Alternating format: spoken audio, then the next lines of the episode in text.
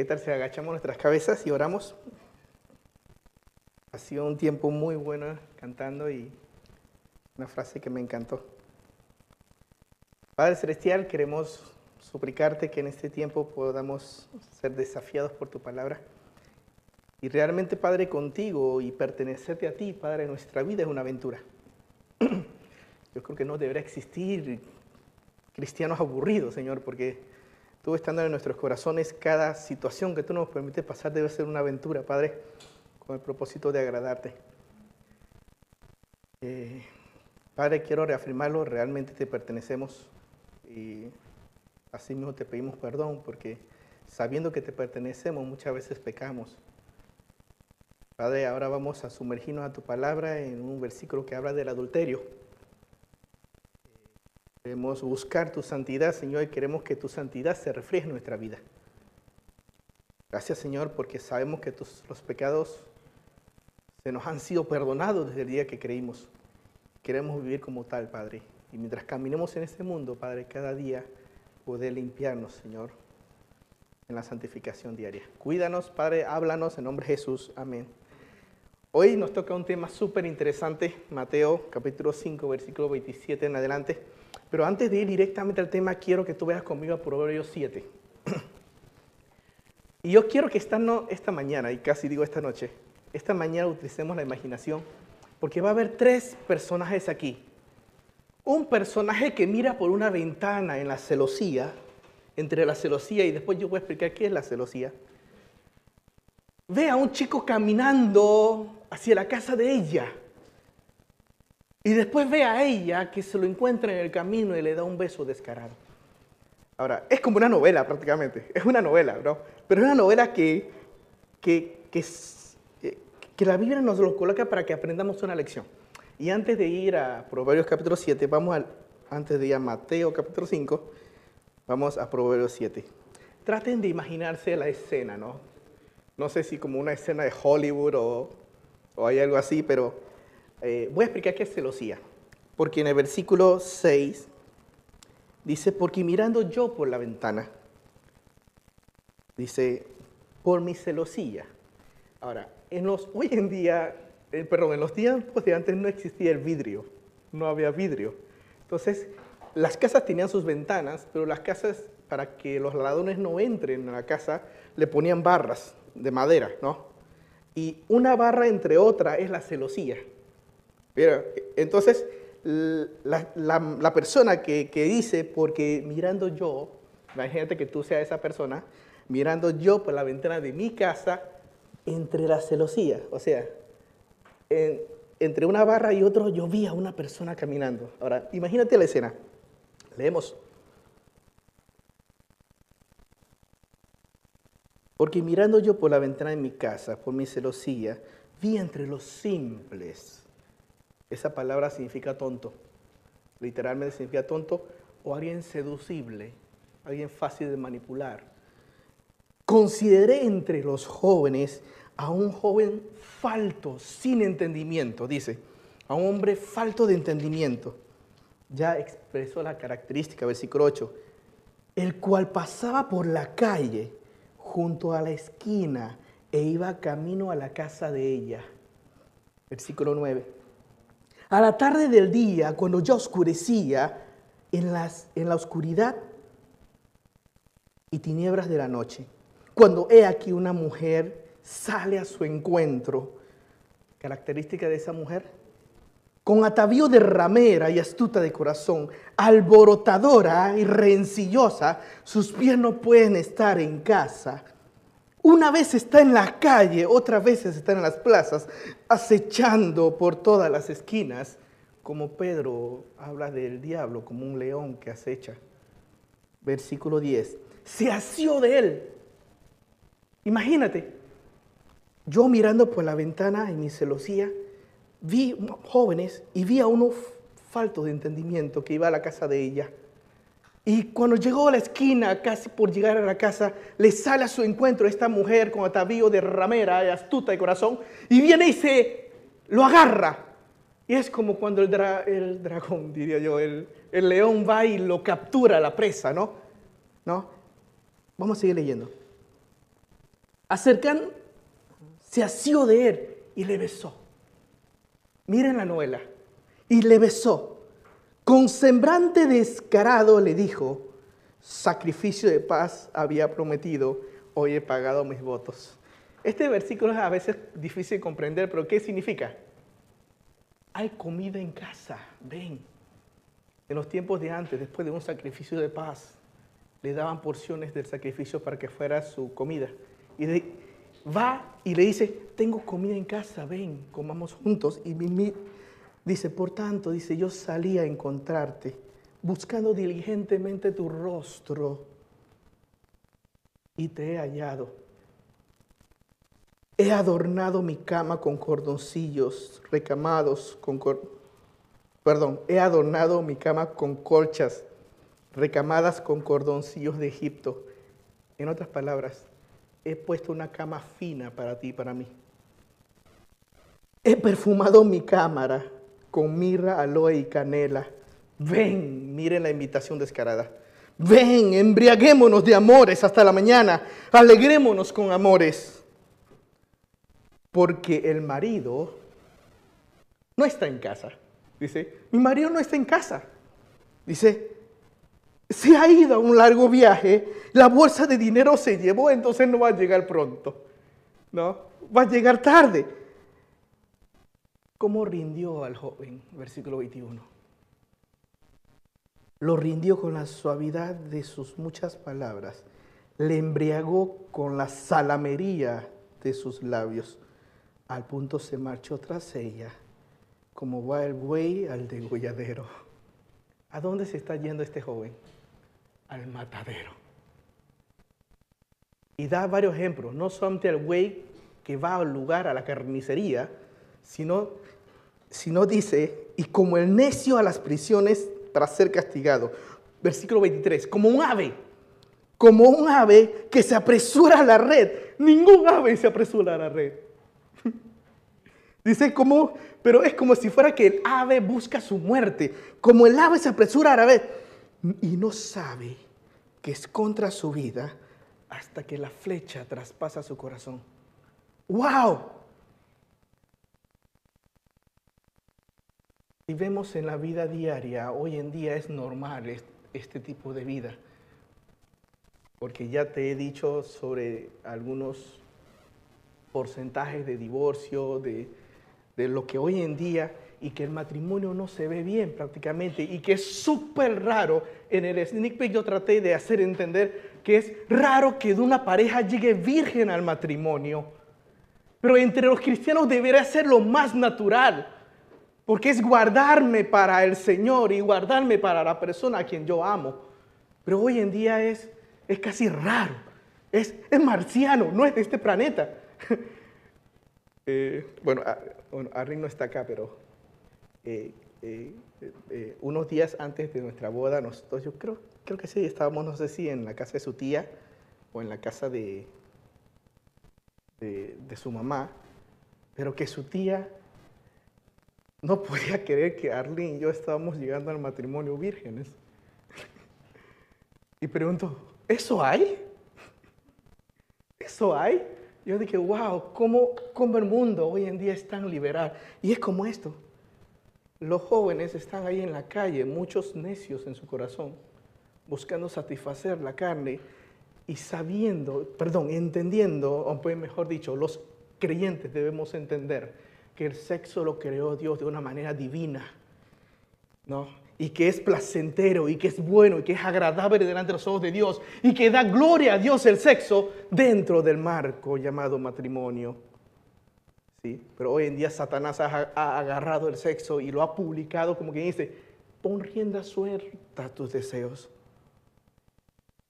Y el chico o la chica no se da cuenta que es cuando nos apresuramos a eso, es como un buey que es llevado al matadero, como un ave que se apresura a su red, hasta que la flecha, la saeta traspasa su corazón y entendí, he tirado mi, mi vida por cinco minutos de placer. No. ¿Por qué doy este preámbulo? Proverbios nos enseña a ser sabio. ¿Y cómo podemos encontrar la sabiduría a través de qué? Proverbios 1.7 que dice, En el principio, la sabiduría es el temor a Jehová. ¿Y qué es el temor a Jehová? ¿No? Si vamos ligando una cosa, una, una cosa a la vez. Déjame ver para no equivocarme. Segunda de Corintios 7.1, en una frase dice, perfeccionando la santidad en el temor de Dios. ¿Qué significa? Que a medida que tú vas conociendo el temor de Dios, y yo había definido un poquito acerca de qué era el temor de Dios, o definir sabiduría también, pero mejor temor de Dios. Temor de Dios significa amar lo que Dios ama y odiar lo que Dios odia.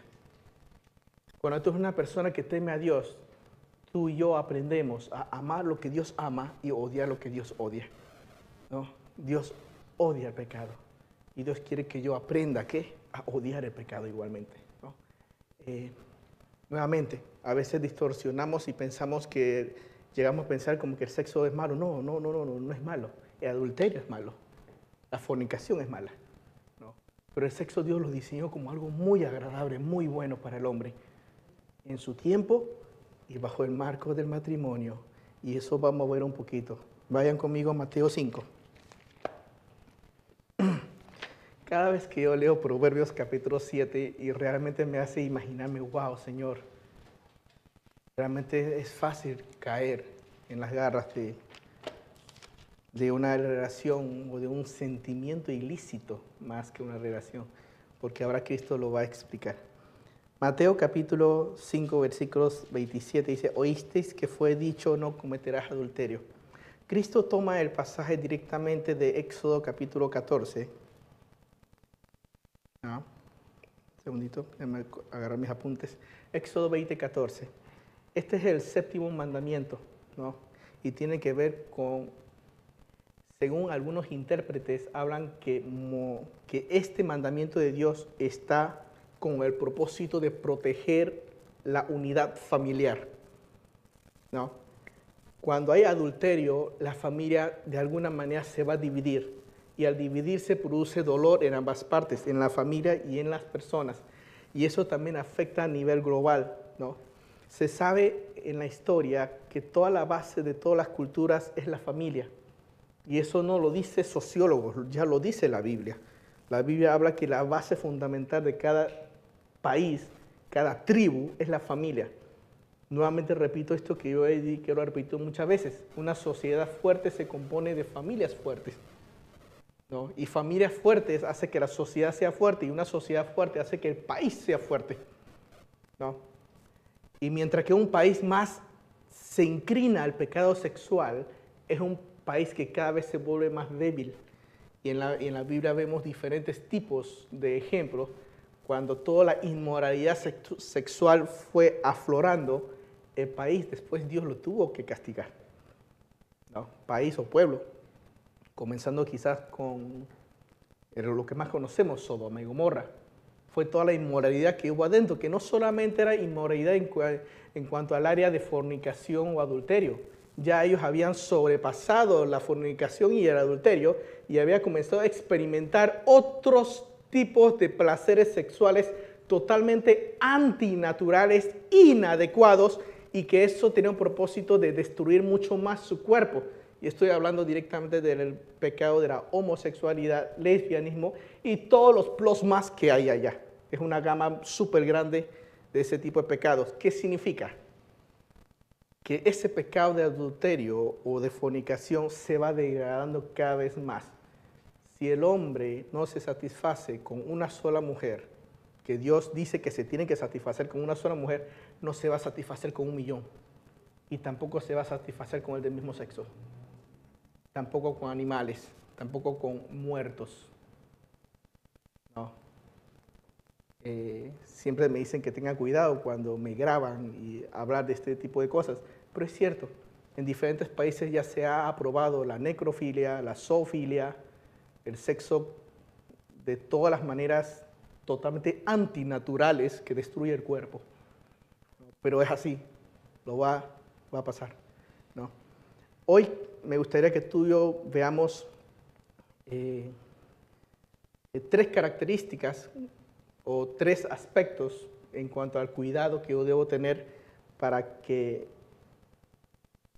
para guardar mi corazón o para guardar mi cuerpo, ¿no? Y para preservar eso tan lindo que Dios creó y al momento que Dios me permita conocer, bueno, yo ya conocí, ¿no? A los que son solteros, guardar eso de una manera eh, tan linda que cuando llegues al matrimonio tú puedas, puedas presentarlo a tu esposo o a tu esposa, ¿no? Eh, vamos al primer versículo, ¿no? El primer versículo eh, el primer aspecto es cuida tu corazón, básicamente, cuida tu corazón.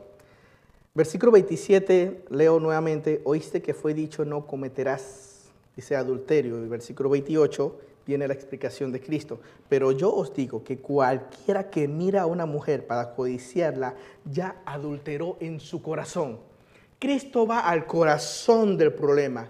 En la antigüedad los fariseos y los escribas interpretaban las escrituras o este mandamiento como es pecado cuando ocurre el acto, el acto en sí. Entonces no importa lo que tú pensaras o lo que tú sentías, si no había el acto, entonces no había adulterio.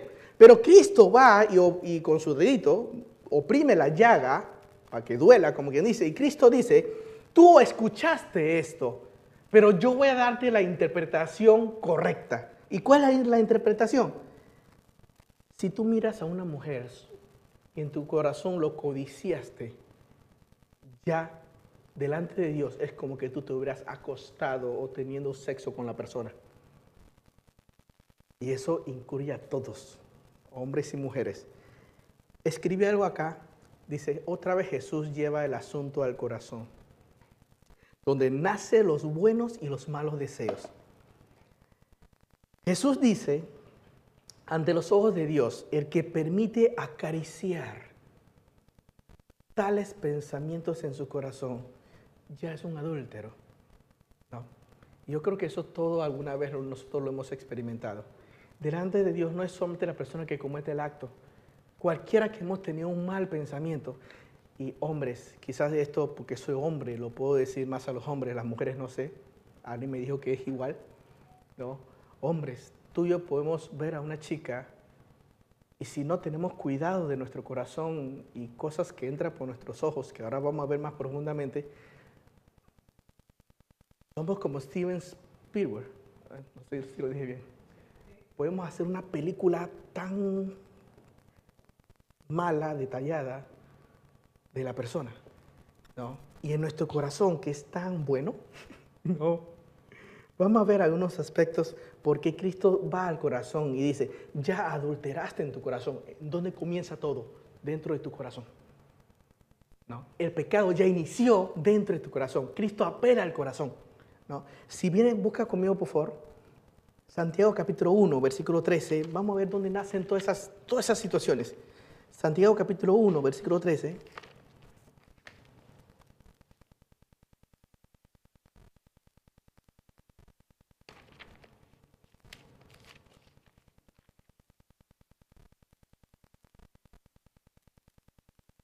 Dice, cuando alguno es tentado, no diga que es tentado de parte de Dios, porque Dios no tienta a nadie.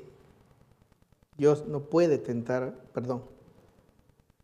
No diga que es tentado de parte de Dios, porque Dios no, no puede ser tentado por el mal, ni él tienta a nadie. Versículo 14. Sino que cada uno es tentado cuando de su propia concupiscencia es atraído y seducido. Entonces la concupiscencia, después que ha concebido, da a luz el pecado, y el pecado siendo consumado da a luz la muerte. Todas situaciones en cuanto a la parte de inmoralidad vas a comenzar con dentro de tu corazón. ¿no? Y si yo le doy rienda suelta a mi corazón, primero mi corazón gestó el deseo y yo voy a querer después buscarlo. Y después de ser consumado, entonces vienen las consecuencias. Enfermedades, embarazos no deseados, diferentes tipos de consecuencias. ¿no? Y ahí dice claramente, comenzó adentro eso adentro de tu corazón y de mi corazón. Proverbios 4, 23 te desafía a que debemos guardar sobre toda cosa guardada. Dice, guarda tu corazón, porque ella mana la vida. Y Jeremías te lo, te lo pone más definido y dice, porque el corazón es perverso, debemos tener cuidado con ello. después de haber sido cristiano, bueno, después de haber creído en Cristo, Dios nos dio la capacidad de poder controlar ese, esos impulsos de esos corazones. Pero igualmente no me, no me, no me exenta de caer y de cometer ciertos pecados de inmoralidad sexual. A pesar de ser creyente, chicos. No es que siendo creyente yo ya voy a tener... Eh, eso no me afecta, mentira. Yo creo que siendo creyente más nos afecta. Sí, mucho más nos afecta y más cuidado debemos de tener. ¿no? Alguien, no, sé que no puedo pedir para que me la, pero Jeremías 17.9, me gustaría buscarlo y leerlo.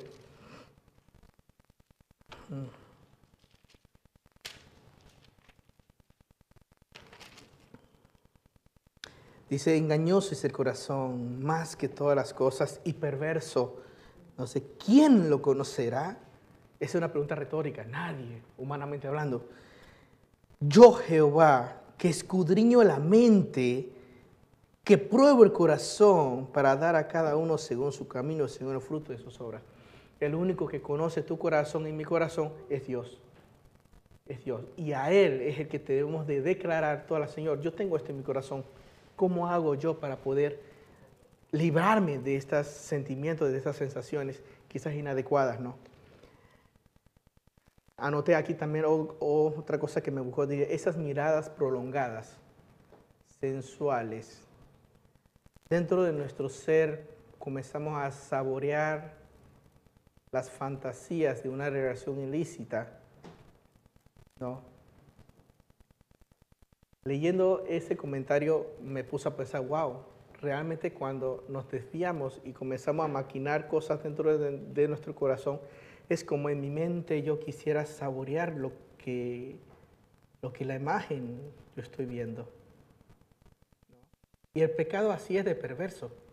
Te hace imaginarte y gustar cosas que tú sabes que cristianamente hablando está mal y que te puede llevar a tomar decisiones terribles, pero igualmente en muchas ocasiones nos quedamos en eso. Nos quedamos en eso. Versículo 29, segundo punto. primer punto es cuida tu corazón. El segundo punto es cubre lo que contempla tus ojos.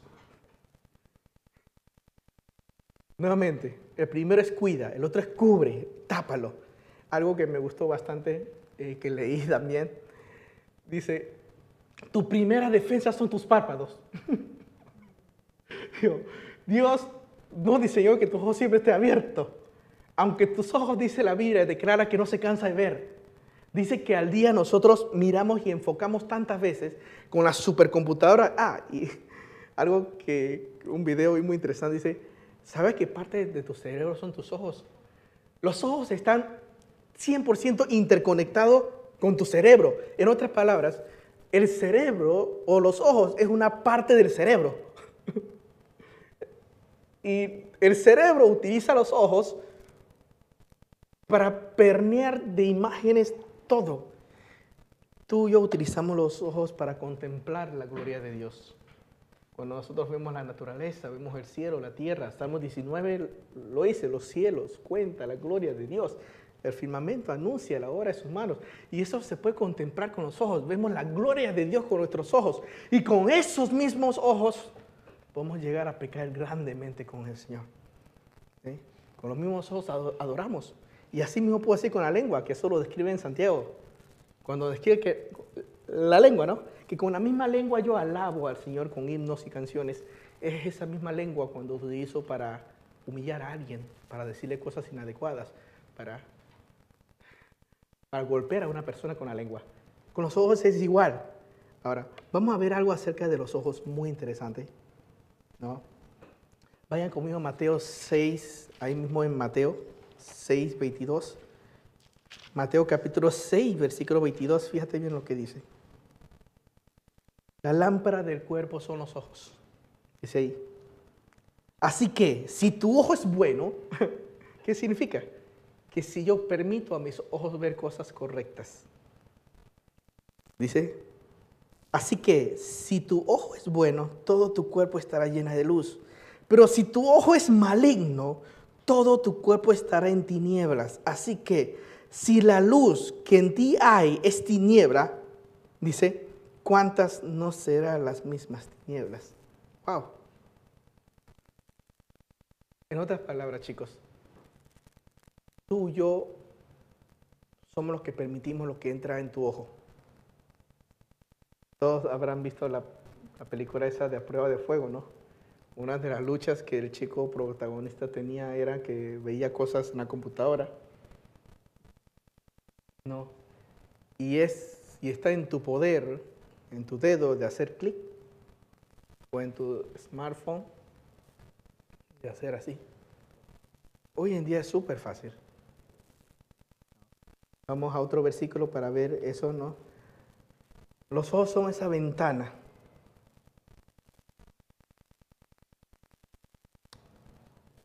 Los ojos son la ventana que nos puede llevar a todo tipo de imaginaciones, sensaciones y fantasías relacionadas con cualquier cosa ilícita. ¿no? Proverbios capítulo 15, versículo 3. Esos mismos ojos, Dios quiere que yo tenga dominio de esas cosas y Dios quiere que yo las lleve a otro lugar.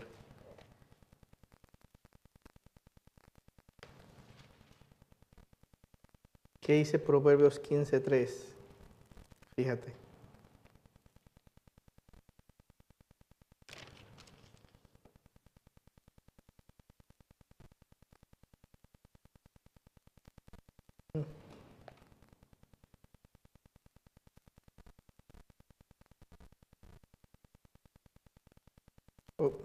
Me equivoqué.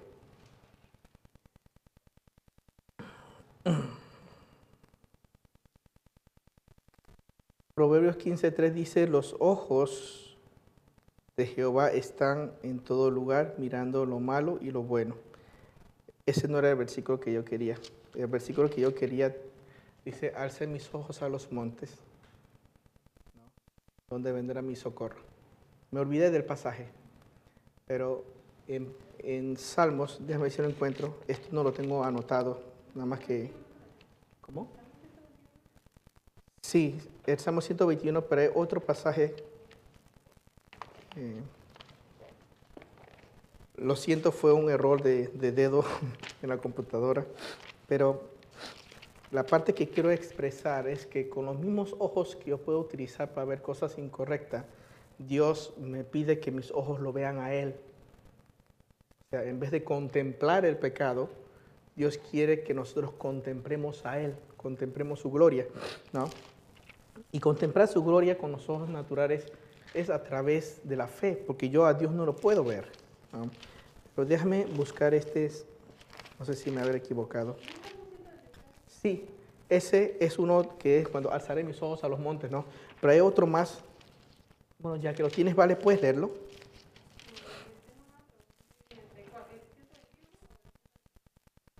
Uno dice alzaré mis ojos. ¿no? Ese.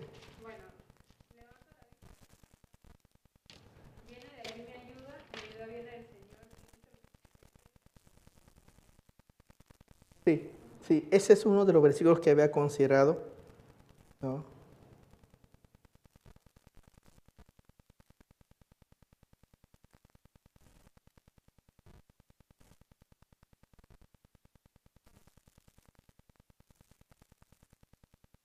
no voy a no voy a ocupar más tiempo. Después cuando me cuando me venga más luz, yo le voy a mostrar. Eh, lo que es ese versículo, ¿no? Otro de los versículos que era el tercer versículo que yo quiera que considera Hebreos capítulo 12.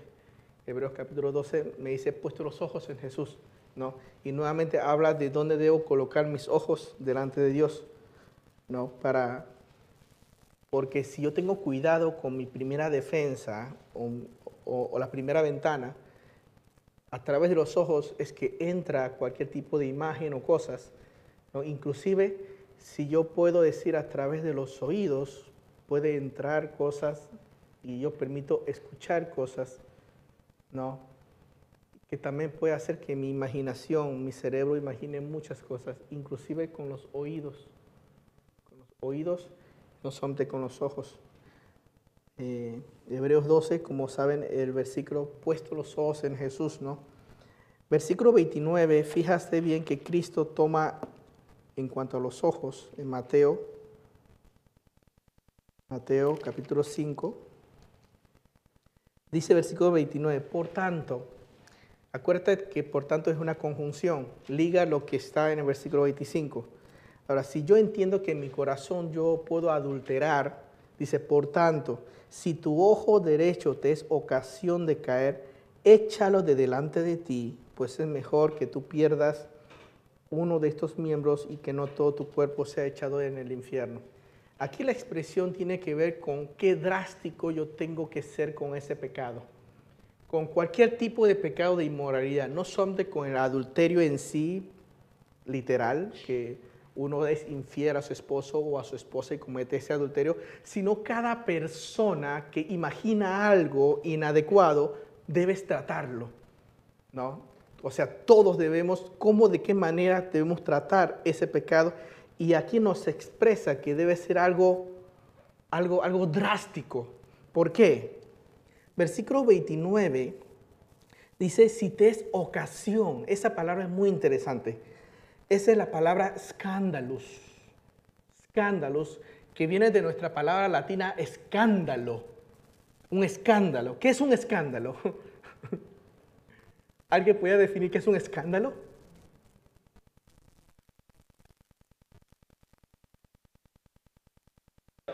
Una noticia bomba. Ocurrió algo y ¡boom! Fue un escándalo. Siempre dicen que... Miren, yo no conozco la vida de los Kardashian, ese es el nombre.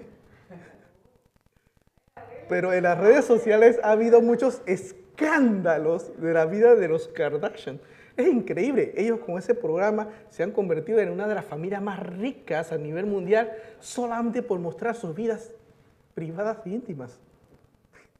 Increíble, pero ahora quiero, pero escándalo es lo que produce el... Yo creo que lo dije mal. Mejor lo explico para que se entienda versículo, por tanto, si tu ojo te es ocasión, toda esa parte te es ocasión, escandalizo. Del Strong, lo puedes buscar, está en, en, griego 4624. Yo coloco el numerito ahí siempre para poder buscarlo después. G 4621 y tú vas a ver la definición de escándalos. Ahora, es interesante esta parte. ¿En qué se utilizaba este término? Eh, este término se refiere en la antigüedad al gatillo de la trampa. Ojo, al gatillo de la trampa. El gatillo es el pequeño coso que engancha el cazador para que cuando la presa toque el gatillo se dispare, se dispare la trampa y quede atrapado o quede muerto. ¿Sí? Interesante que ese gatillo se llama escándalo. ¿no? Dice que si tu ojo es el activador o el gatillo que puede producir un escándalo en tu vida. Es interesante la forma en cómo lo explica. Dice, es lo que activa el gatillo de una trampa, lo que hace caer en la trampa sobre la presa. Entonces, esa cosita que activa el pecado, ¿sí? Son los ojos, que si yo no cuido mi ojo, mi ojo puede ser que provoque escándalos terribles en tu vida y en mi vida. Wow, a mí me, me, gustó mucho cuál era el uso que se le daba a esa palabra. Hoy en día es cualquier noticia bomba, como, como Juan y sí. Eh, y siempre esas, esos, esos escándalos no veo escándalos de buenas noticias. siempre los escándalos son mala noticia. siempre es algo negativo, siempre es algo inadecuado en un sentido, ¿no? Entonces, nuestro ojo puede ser ese activador de cosas muy negativas en tu vida y en mi vida, algo, algo escandaloso. ¿no? Coloqué aquí para terminar este segundo punto del ojo, dice, medio por el cual la tentación entra en el corazón. Y la mano es el instrumento que se lleva a cabo para ejecutarlo. Y vamos al tercer punto.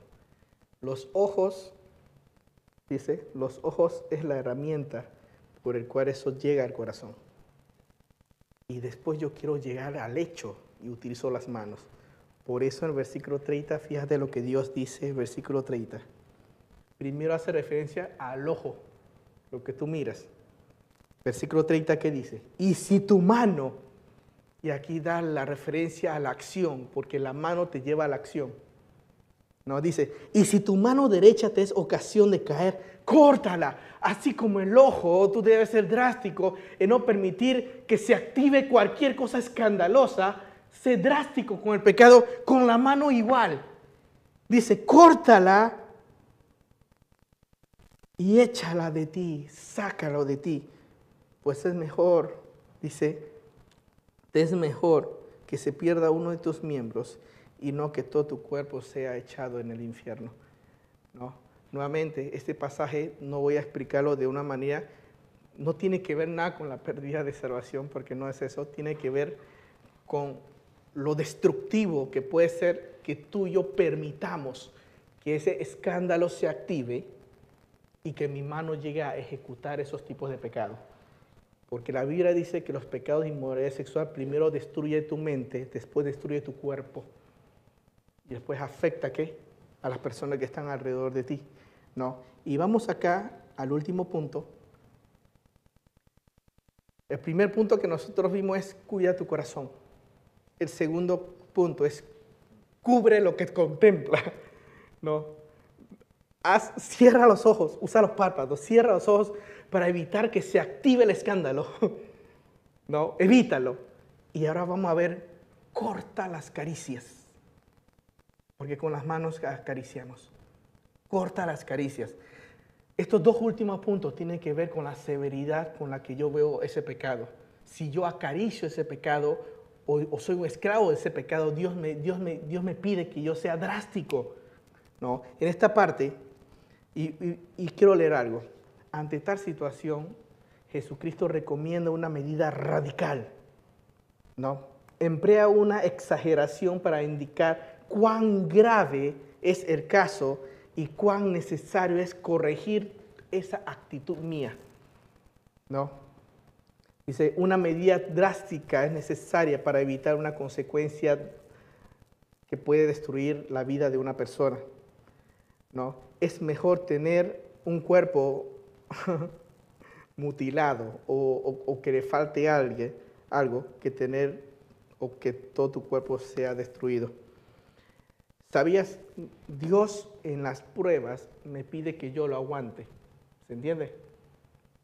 Dios me dice que yo soporte. Ahí en Santiago 1.12 creo yo que yo debo resistir cuando tenemos pruebas en la vida. Pero cuando hay tentaciones en la vida que me provocan pecar, Dios nunca me pide que yo esté allí. Dios me pide, huye. Y el mejor ejemplo que nosotros tenemos no es la vida de José que después que la esposa de Potifar habrá hecho muchísimas cosas para intentar hacer caer a, José, pero José no se quedaba ahí, no decía, yo soy fuerte, acaríciame, no importa, yo aguanto. No, no, no. Por eso, corta las caricias. ¿Por qué? Porque la tentación comenzó acá, con los ojos. Pero nosotros los hombres sabemos que después vamos a usar las manos. No, vamos a llegar a usar las manos. ¿Por qué? Porque con las manos nosotros alimentamos esa concupiscencia. Entonces, córtalo, dice, córtalo. Eh, yo quería leer un ejemplo de Levíticos acerca de cómo hacía Dios para ejemplificar al pueblo judío de alejar el pecado, de sacarlo, de cortar el pecado y alejarlo de ti, ¿no? En Levíticos 16, ya estoy culminando, este es el último punto. Levíticos 16, versículo 55 en adelante. No, versículo 6. Levíticos 16. Dice, y harás traer a Aarón el becerro de la expiación que es suyo y hará la reconciliación por sí y por su casa. Después tomarás dos machos cabríos y las presentarás a Jehová a la puerta del, en la puerta del tabernáculo de reunión y echarás suerte a Aarón sobre los dos machos cabríos, una suerte para Jehová y otra suerte para Sacer. Y harás traer a Aarón el macho cabrío sobre la cual cayó el suerte a Jehová y lo ofrecerás en expiación. Mas al macho cabrío sobre la cual cayere la suerte para hacer, lo presentarás vivo delante de Jehová para hacer la reconciliación sobre él. Y la última parte, para enviarlo a sacer al desierto. Dos machos cabríos, una de las costumbres en ese tiempo, era uno, el sacerdote agarraba sus dos manos, ¿no? Y había dos machos cabríos colocaba su mano acá. El que le caía la suerte a Jehová, suponte que sea derecha o izquierda, sea sacrificado para utilizar la sangre de la expiación. Y el otro se mantenía vivo. Y ese que se mantenía vivo tiene que ser enviado al desierto. Por eso se dice enviarlo a Azazel. No se sabe lo que significa per se Azazel, pero es enviarlo lejos. Ahora, de tal manera que los levitas trataban de, de empujar a ese macho cabrío para que se fuese del campamento. La imagen que quiere ilustrar es, al tocar al sacerdote, el pecado fue transmitido a ese macho cabrío y era necesario que el pecado, que ahora estaba maldito, es esa cabra, tenía que alejarse del campamento, tiene que irse del campamento. Entonces, pero al ser una cabra doméstica, lo mandabas lejos, algún día regresaba. le gustaba volver a casa. ¿no? Entonces los, los sacerdotes, ¡ay! Regresó el pecado. Y trataban de hacer lo posible, ¿para qué? Para despeñarlo. Lo conducían lejos a un acantilado y en ese acantilado, porque no lo podían tocar porque estaba maldito por el pecado, trataban de hacer para que él se cayera y muriera despeñándolo. Yo dije, wow, es interesante cómo Dios quería ilustrar a su pueblo de alejar el pecado del pueblo. Y lo que Dios quiere que nosotros hagamos es que con el pecado de cualquier tipo de sensualidad lo alejemos. Dios colocó esas sensaciones dentro de tu corazón. Nuevamente, recalco la introducción para el matrimonio, para la persona que tú has elegido pasar tu vida. Y dice la Biblia que las caricias solo sean para ti. Un versículo en la Biblia que dice muy claro, que las caricias de tu esposo, de tu esposa solamente sean para ti. Dice, serán derramadas las aguas por todas partes, todo el mundo va a beber de la fuente de tu esposa, no, solamente sea para ti. Y después describe como si eso fuera una miel. Y todo eso describe la relación íntima matrimonial que es hermosa, que es linda pero cuando se esparce y sale fuera del marco de matrimonio, tiende a ser aborrecible porque causa mucho problema, mucho pecado. Y termino con la victoria en Cristo. 1 Corintios 15, 55. 1 Corintios 15, 55.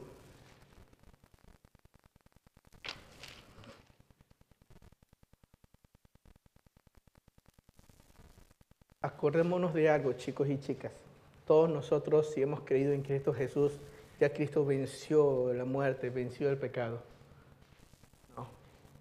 Pero en la vida cristiana nosotros vamos a seguir luchando porque el pecado todavía está en tu corazón, todavía está, está allí. Y yo no debo dar rienda suelta a eso. Termino leyendo, Cristo dice en, en Corintios 15, 55, ¿dónde está un muerto, Agión? ¿Dónde os sepulcro tu victoria? ya que el aguijón de la muerte es el pecado y el poder del pecado la muerte, más sea dadas, más gracias, perdón, sean dadas a Dios que nos da la victoria por medio de nuestro Señor Jesucristo. Nosotros ya tenemos la victoria, chicos, chicas. ¿Sí? Pero no dejemos, no dejemos que tentaciones vayan a hacer que yo caiga y, nadie soportó la tentación, humanamente hablando el hombre más fuerte del mundo, Sansón, cayó por una mujer también. David, el hombre con el, conforme al corazón de Dios, también cayó. Y si esos dos personajes que son poderosos, fuertes en la Biblia, cayeron en ese pecado, tú y yo, si no salimos corriendo como José, también vamos a caer. No existe persona fuerte en la tentación. Dios dice, tú eres fuerte cuando corres. Huye. Por eso la Biblia dice, huye de la fornicación. Punto. Huye. Sal corriendo. No te quedes ahí. Cuando te quedas ahí ya no es como un vórtice.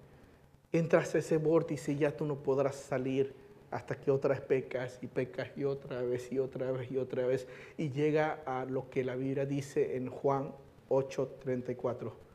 De cierto os digo, todo aquel que practica pecado es esclavo.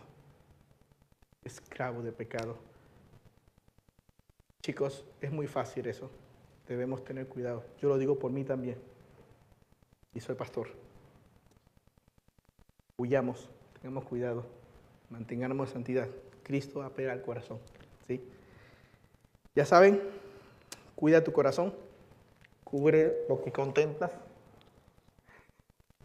Y el último, corta las caricias. Córtalos por completo.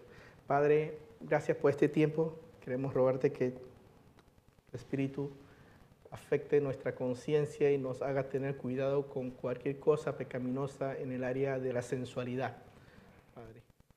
Gracias porque tú creaste el sexo y es bueno, pero lo enmarcaste, lo protegiste en un lugar que es el matrimonio. Gracias Señor porque tú eres bueno y queremos dejar este tiempo en tus manos. En nombre de Jesús. Amén.